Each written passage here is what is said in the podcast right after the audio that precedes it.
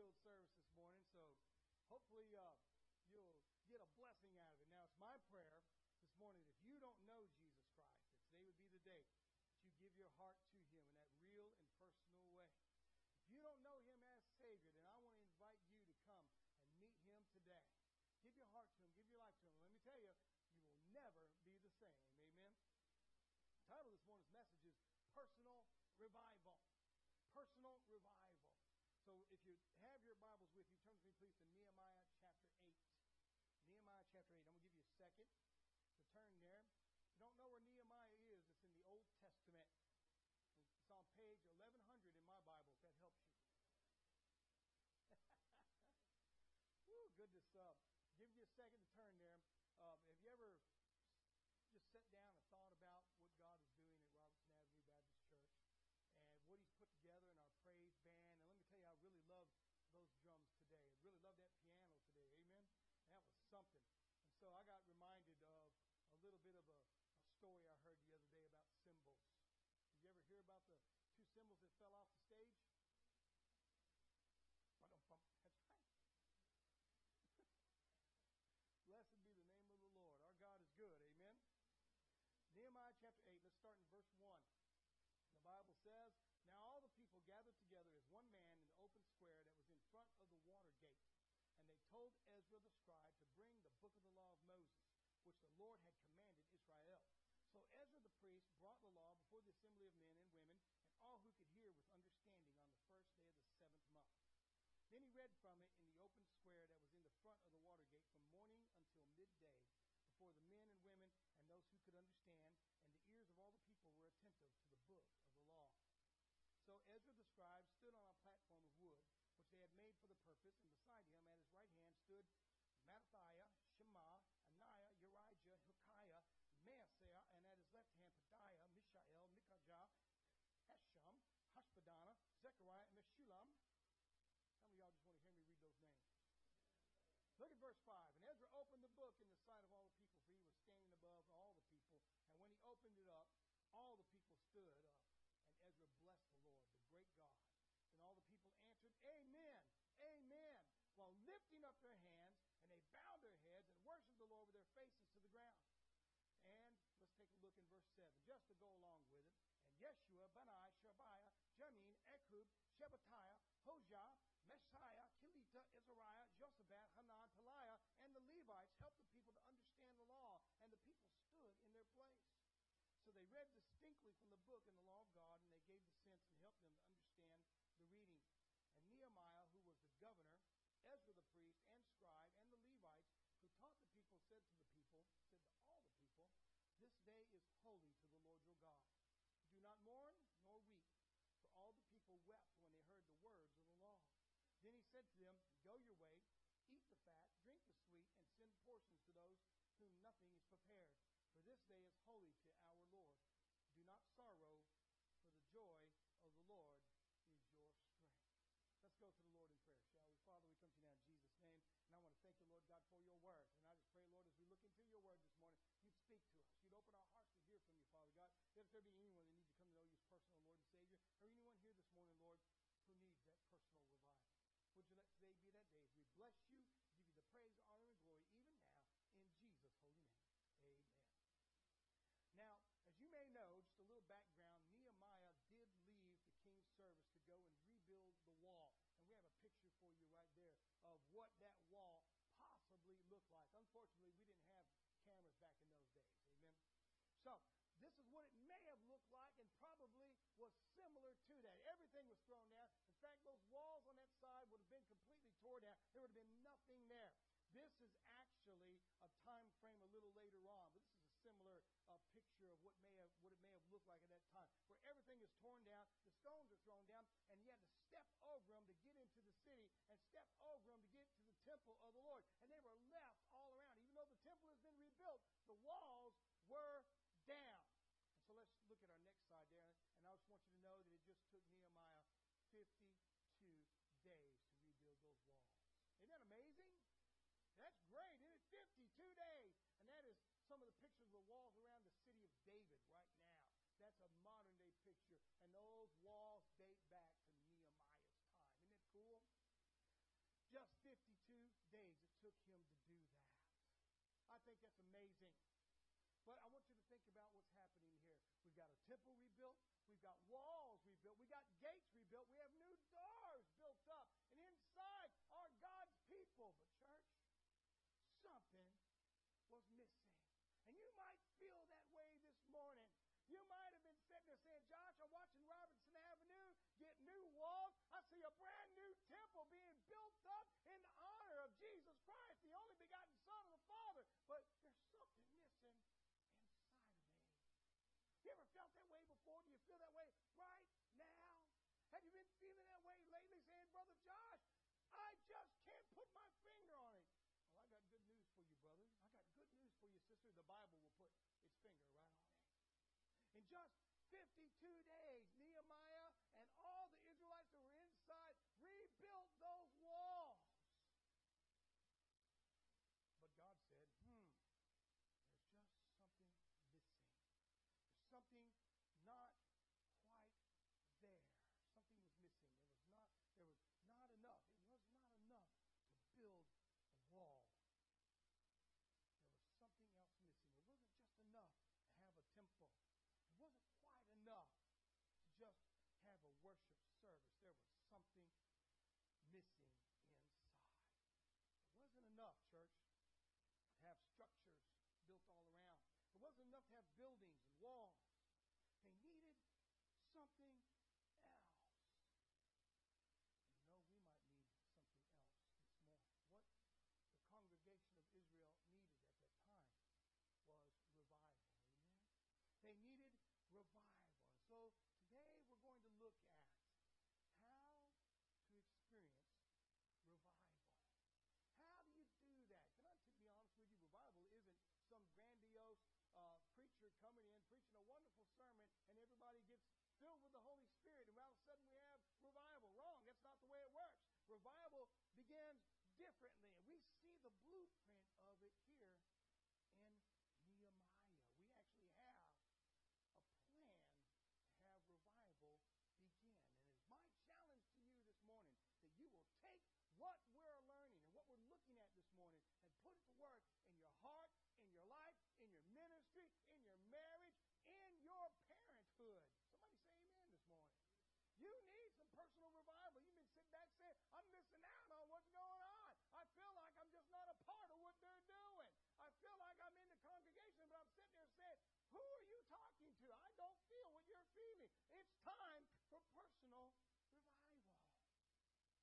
Yeah, amen. I don't want to be preaching to myself this morning.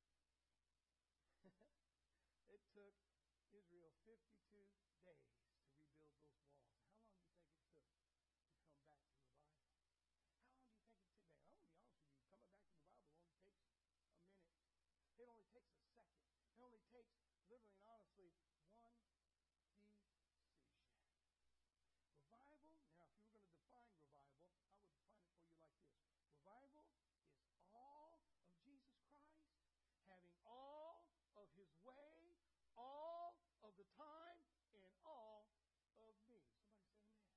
That's what revival is. Let me say that again. It's all of Jesus Christ having all of his way, all of the time, and all of me. Are you missing out on something? Then let me ask you, brother, then let me ask you, sister, is that a true statement for you this morning? Have you given Jesus Christ all of you? Jesus is not interested in part of you. Jesus isn't interested in just a little bit of you. He wants all of you. And if you want revival in your life, you've got to start surrendering all of you all the time to all of Jesus. If you can't say that this morning, then guess what? You're a candidate for personal revival. Go like this. That means amen in a Baptist church. If you can't say that with all your heart, then you need some personal revival. You need a rebuilt wall in your life. You need a rebuilt temple. And though you might make the decisions to do those over and over again, and you might look around saying, God, look at this wall. God, look at that temple. But what's missing? What's missing is the spirit of God. You can't we just said earlier about Jesus having all of you all the time, you're a candidate for revival this morning. Now, I'm going to give you another spiritual truth. Are you ready? The joy of the Lord, church, begins, it starts flowing when you meet God. The joy of the Lord starts flowing when you meet God. Now, we're going to find out this morning we have a blueprint. We for joy and happiness in a believer's life. When we meet God, the joy begins to flow. So let's look at this morning some elements in the Word of God for joy. We are in Nehemiah chapter 8. So the very first thing that we saw there in verse 1 that everybody gathered, everybody gathered as one person at Watergate. And we're not going to put a modern day twist on it. But could you imagine if we all gathered together at Watergate, what would happen nowadays? Think about that for a second. But here they are, they gathered at the Watergate, everybody as one person. They became a congregation. They gathered as one, in one place, as one person. If you're going to have personal revival, if you're going to experience revival in your heart, in your life, in your relationship, in your spirituality, then you've got to start gathering with God's people. Can somebody say amen this morning? The problem is, is we put off for far too long the ability to gather with God's people. We think that it's not necessary. We think that it's not important. We think that it's not essential to our spirituality. When the, uh, the truth is that really the reverse is there. You need God's people. You have to be around God's people. It is essential for you to experience, to know God in His fullness. We often think nowadays that all we need is our Bible and a place at home. And to a degree, that's absolutely true. But to a degree, it's absolutely wrong. You've got to get out and mingle with God's people. Somebody say amen. It's a part of revival. It is a requirement of knowing and doing God's will. When we meet God, the joy begins to flow. These people gather together as a congregation. Look again in verse 1 with me. They gather together at one place as one people at the water gate. They gather together. Now, we might be gathered here today some of us may be gathered for other reasons. We may feel like we have to come. We may feel like I don't want to be here, but someone said I had to be here. I'm just making my wife or my husband or my children happy. Your children might be saying, I wouldn't be here if mom and dad said I didn't have to come. You know what I say about those mom and dads? I say, thank God for them. Amen. We need more moms and dads who will tell their children, you're going whether you like it or not. That is, amen. Praise the Lord. That has got to be something that comes back in the We've got to become some Bible believing families again, or we're going to lose whatever we think we have. We've given the world far too much.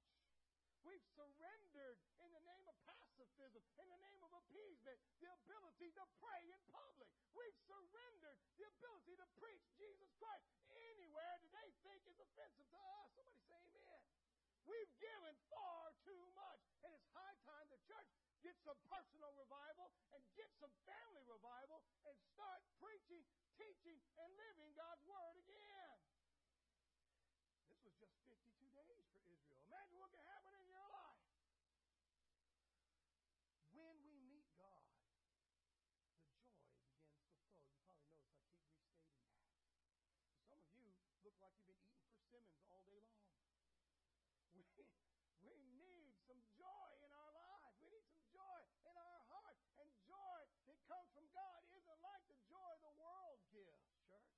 Joy from God comes in the fact that you know without a doubt that no one can pluck you from his hand. And you know without a doubt that if God be for you, who can be against you? You know without a doubt that you can do all things through Christ who strengthens you. That's joyful, amen? We need to get together as a congregation. The family needs to congregate together. The church needs to congregate together. And when we decide to come together, then something happens. Something marvelous. Something mysterious. Even mystic, if you will. It's fantastic, though. In fact, Jesus says it like this He says, Where two or three are gathered together in my name, there I am. When you get together with God's people, you should be expecting to experience the presence of God. Somebody say amen.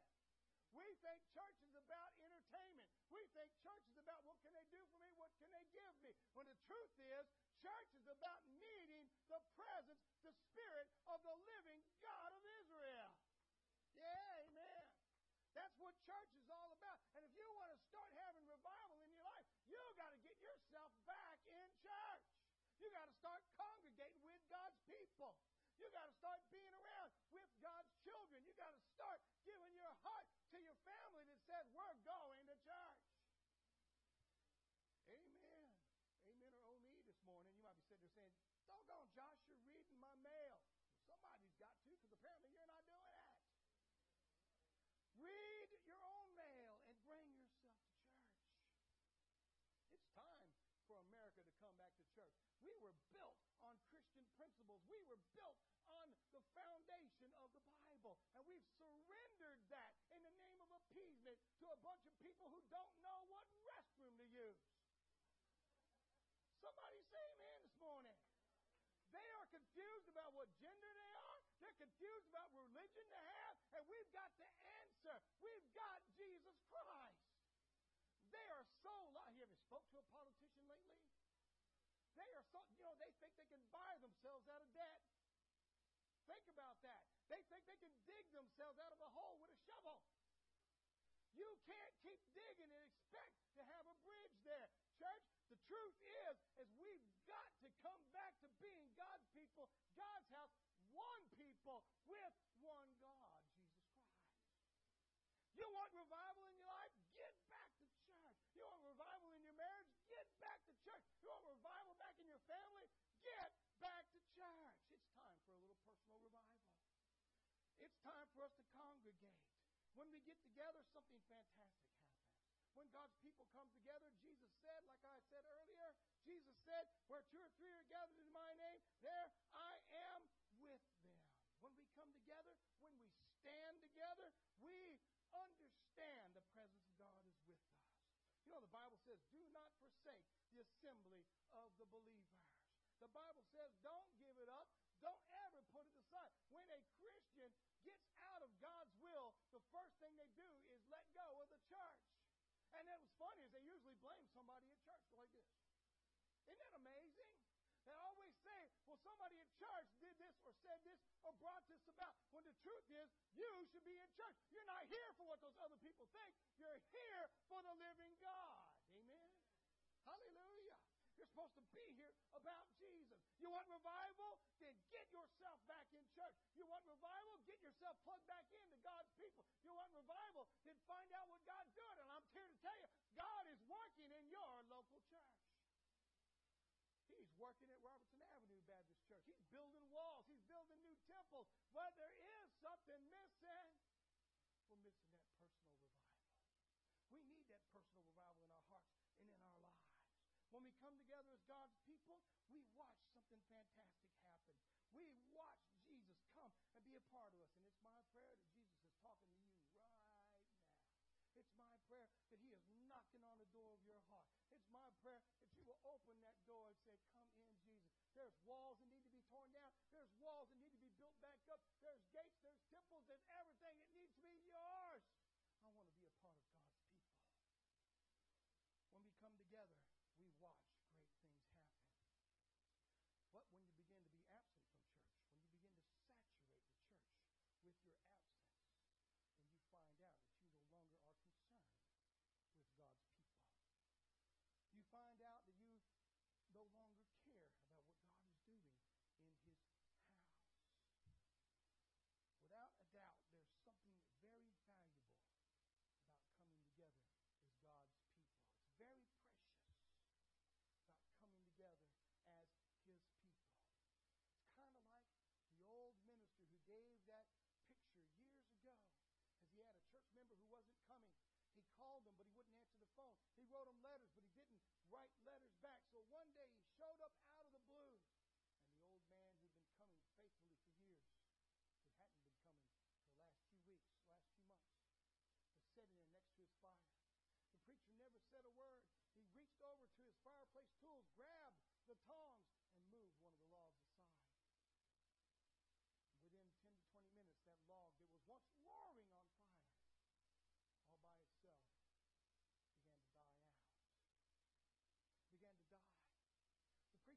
took the tongs and pushed that now extinguished log back to the fire, and instantly it caught back.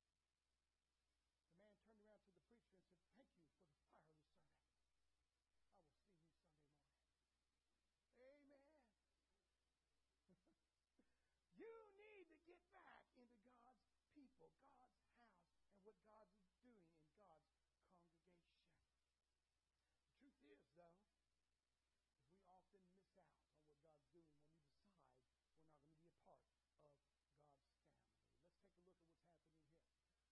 picture up before. We got Nehemiah and we got Ezra reading the law to the people, and they're standing out with their hands raised. The Bible says, remember what they said? They said, Amen.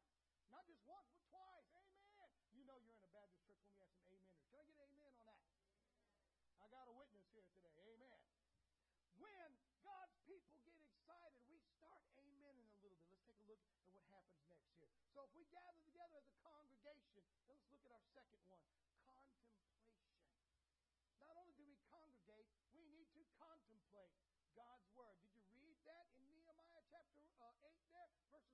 10? Not only did Ezra read the book of the law, but the Bible says the Levites, the priests, went out and explained it to the people.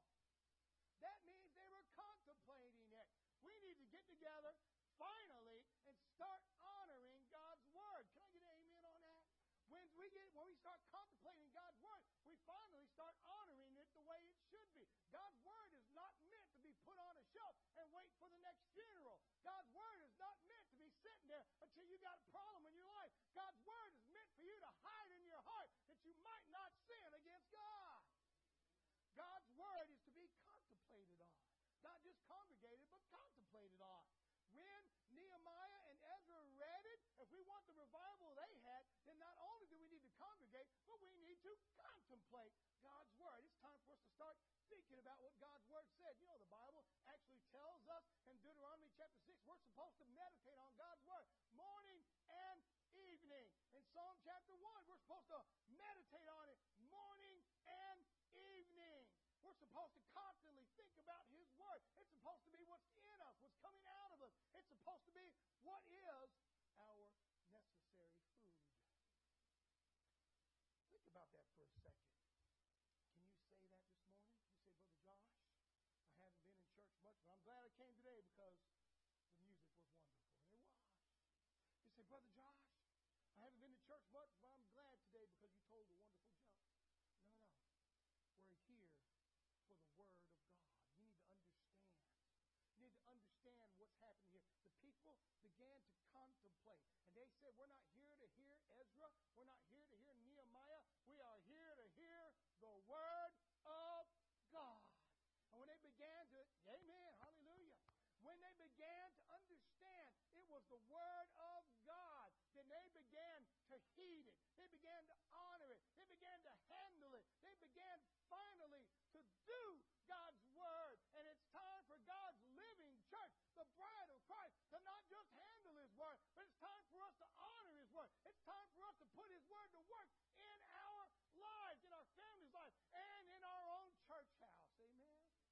God's Word has got to be contemplated on. We've got to read it. We've got to study it. We've got to understand it. You say, Josh, I don't understand God's Word. You know why you don't understand it? You're not reading enough of it. Amen or oh me.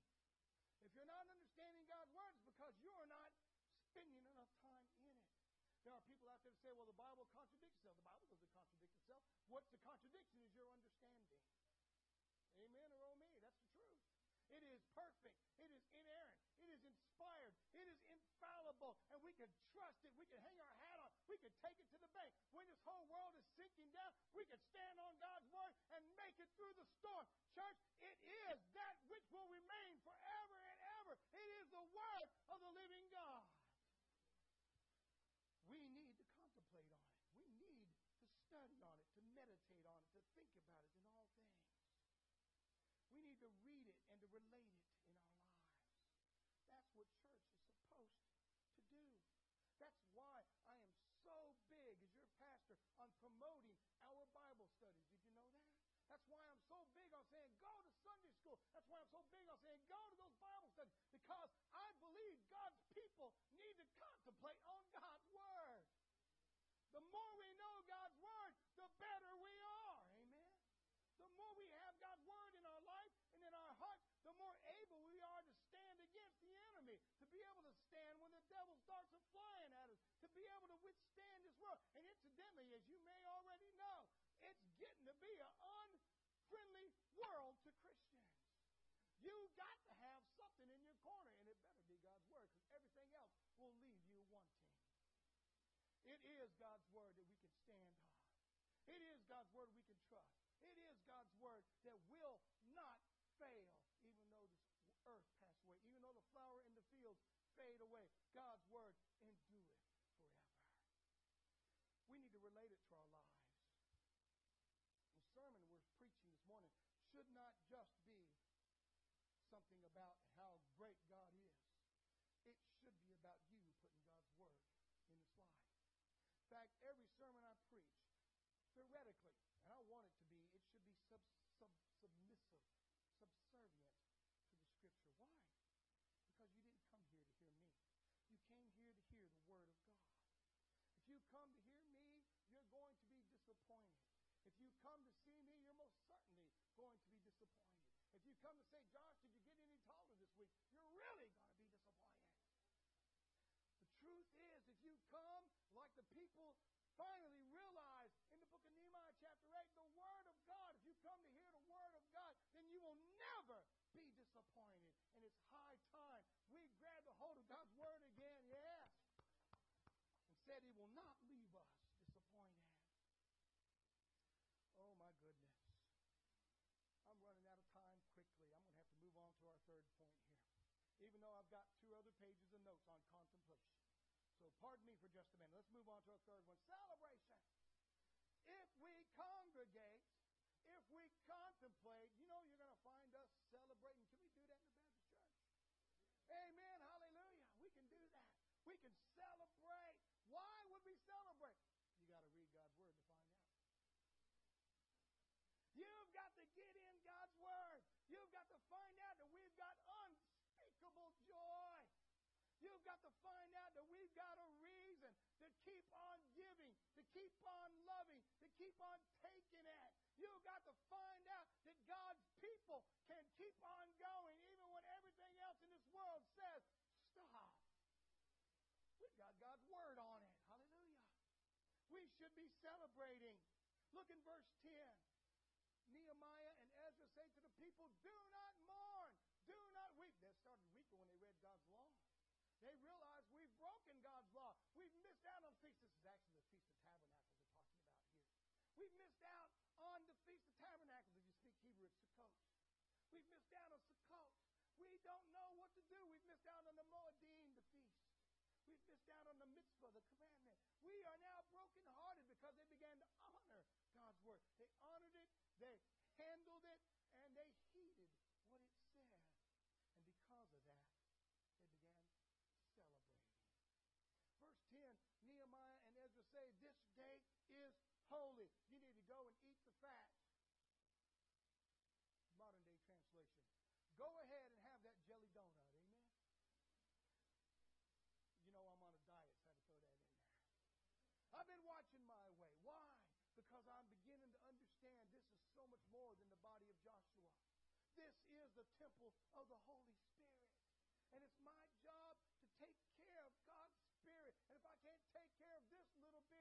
bitty then what am I supposed to do with this big one we're in? Somebody say amen.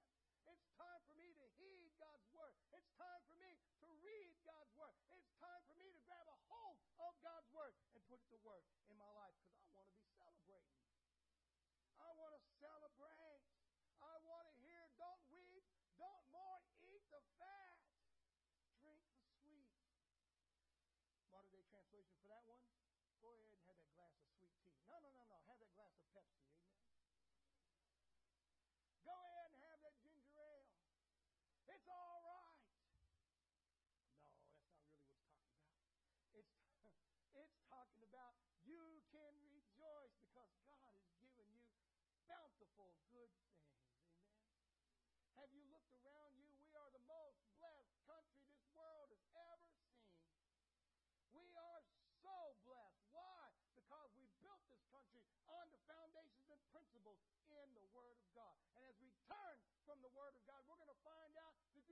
principles will come into effect. The more we stray from God's Word, the more we invite God's judgment upon us. Do you see what it means to celebrate?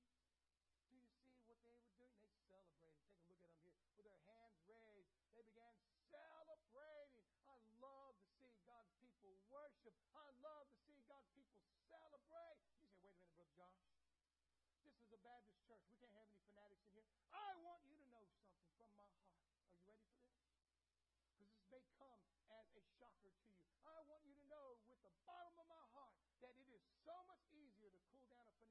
than it is to wake up a corpse. It is so much easier to say, you can't jump the pews, but go ahead and raise your hands. You can't start out shouting, Brother Josh, which may be impossible, amen? You can't outshout Brother Josh, but you can raise your hands and worship Jesus Christ. I want to see your cup running over, amen? I want to see the joy of the Lord in you. I want to see you rejoicing when you get a hold of the idea that His blood can make you new, that His presence can make you new, that He can give you a new life, He can give you a purpose, He can give you a whole new family and make you live forever. Hallelujah. We need to celebrate. We've got reason to rejoice. We should be rejoicing all the time. Why? Because our Father in heaven sent His only begotten Son for us. Rejoice if we will congregate as God's people, if we will contemplate as individuals, then we will celebrate every time God's Spirit gets around us. Hallelujah. Amen. Well, we got to move into one more now. You've heard the scriptures God is with us. Who could be against us if God is for us? What can man do against me? Joy. Do you have joy as you celebrate? Joy. The world can't give you joy. And the world can't take God's joy away. Amen. You know what Psalm 119 says? Psalm 119 is one of my favorites there. There's so much in it. It's an acrostic psalm. What does that mean? That means that the author, the author of Psalm 119, built it as poetry. And he took all the letters of the Hebrew alphabet and he built so many verses to each letter. So each one starts out with Aleph, Bet, Gimel, Dalet, all the way down till he gets to the last Hebrew letter, Tav. And each and every one. If you'll look in Psalm 119, somewhere around the 50th verse, you'll find out that David, that the author of this psalm says, Your word has revived me. your word has revived me. You want some translation on that?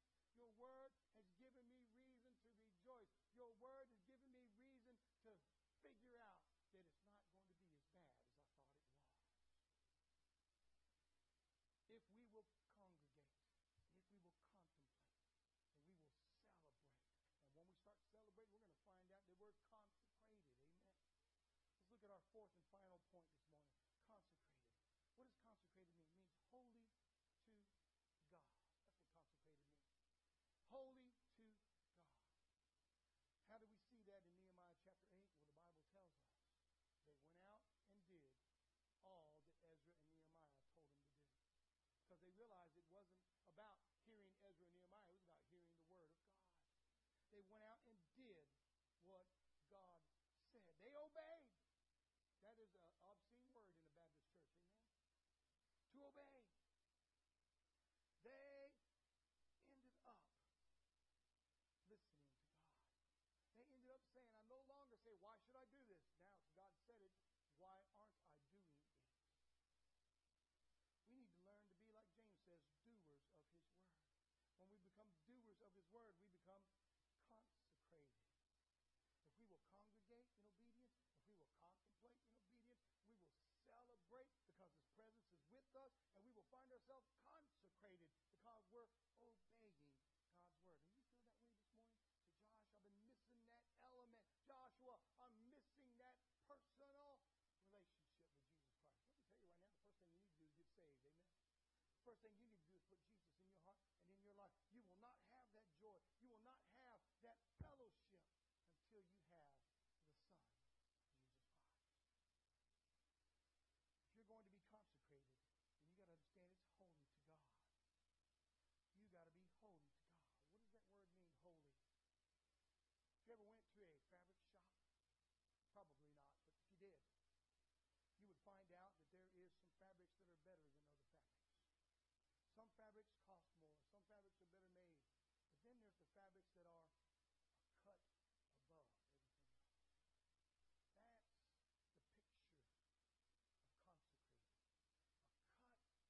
A cut above everything else. God wants his people to be a cut above everything. When God says, Thou shalt not lie, we should not lie. Amen. When God says, Don't steal, he means don't steal. You're a cut above, baby. When God says, I don't need you doing that, we should not be doing that. When God says, I want you to do this, we should be doing it. Why? Because we're a cut above. What made us a cut above? The blood of Jesus Christ. It's time for us to be consecrated, holy to God. They obeyed, and so should we. They hearkened unto God's word. They heard it, they handled it, they heeded it. So do we. The Bible tells us in the book of James that we should not just be hearers of the word, but doers of God's word. And when we do God's word, we're going to have great joy. I want to talk about great joy for a minute? I'm going to give you what brings me great joy. In my house, I still have three boys. That is great joy as a father. My fourth is out in the Navy, of course, but I still have three boys at home. That means, without a doubt, that there isn't a day that goes by that our laundry baskets don't get overflowing. Without a doubt. You know what brings me great joy? When I can look and see those hampers and those baskets empty. But you know what I really hate? Washing clothes. In fact, there's only one thing I hate more than a washing machine, and that's a washing machine that's actually working. So if you want to come wash our clothes, you're welcome to. Amen. However, we need to be those kind of people. You know, sometimes God's going to get us doing things that we don't enjoy. Sometimes we're going to be teaching classes or part of things we don't enjoy. We've got to find the joy in it. What's the joy? What is the joy of it? You know, Matthew Henry said, Holy joy will be as oil to the wheel of obedience. It's time for us to obey. And it's time for us to congregate. And it's time for us to contemplate. And it's time for us to celebrate. Speaking of celebration, perhaps you've been in that pew this morning and you've been saying, Pastor, preacher, you've been speaking to me and I don't know Jesus. What's going to happen if I come down the aisle? You know what's going to happen? We're going to celebrate. We're going to praise God as you came. And I want to ask you to come and put Jesus in your heart this morning. Or perhaps you could say, Pastor, I've been looking for a church to be a member of. There is no better church than Robertson Avenue. Amen. We're the best kept secret in Copperas Cove. The only problem is, is we're still secret to a lot of people. Share it. Invite them. Bring them out. And you know something else, church? You might be saying, Pastor, I am a member of God's church. I am a born again, blood bought, redeemed Christian. But I haven't been doing what God's told me to do. And as a result, I find church to be somewhere I don't want to be. As a result, I've become missing church. And because I miss so much church, I no longer miss church. Perhaps it's time for you to get it right with God. Perhaps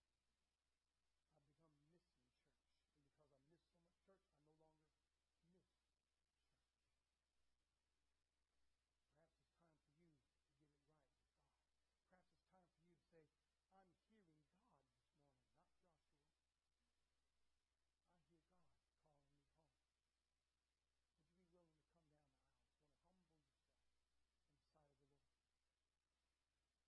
to humble yourself in the sight of the Lord. We're going to have a word of prayer and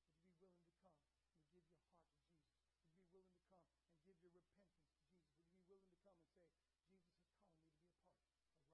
Would you be willing to come and say, Jesus is calling me to be a part of Robertson Avenue? Whatever it may be, would you surrender yourself to Him this morning so that we might celebrate because we contemplate, because we congregated this morning, and we get to watch you get consecrated. Amen. Let's close in that word of prayer. Father God, we come to you now in Jesus' name. We want to thank you, Lord God, for your word. And I pray right now you take charge of this time. If there be anybody that needs to come to know you as personal Lord and Savior, or anybody, Father, that needs to get their heart right with you, or anybody, Father God, that needs to make a decision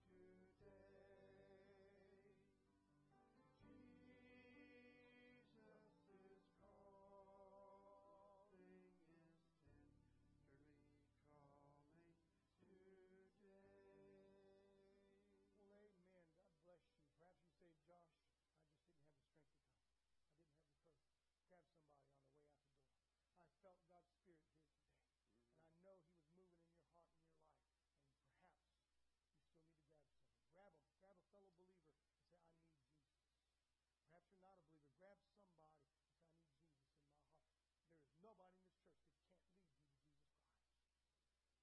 Grab them and get saved today. Well, my goodness, I want to invite you back to church tonight, and let me tell you, you don't want to miss that sermon. Amen. Six o'clock, come and be a part of that. Congregate with us. Contemplate, celebrate, and get consecrated tonight. Don't forget Wednesday night at 6.30. Uh, you want to come and be a part of that Bible study as well. That is a neat one. We're going to look at the cry of the crow on Wednesday, and I'm going to enjoy giving you that Bible study. Really excited about that one. Uh, our upcoming Christ in the Passover service sign up sheet outside. Please put your name on that since we do have limited seating. It'll be in the Fellowship Hall. I think we can hold maybe 100 or slightly over 100, somewhere in that nature. So please get your seat on there, a name on there because it's first come, first served basis. All right? Uh, with that being said, Tenebrae service come up. Please be in prayer about that.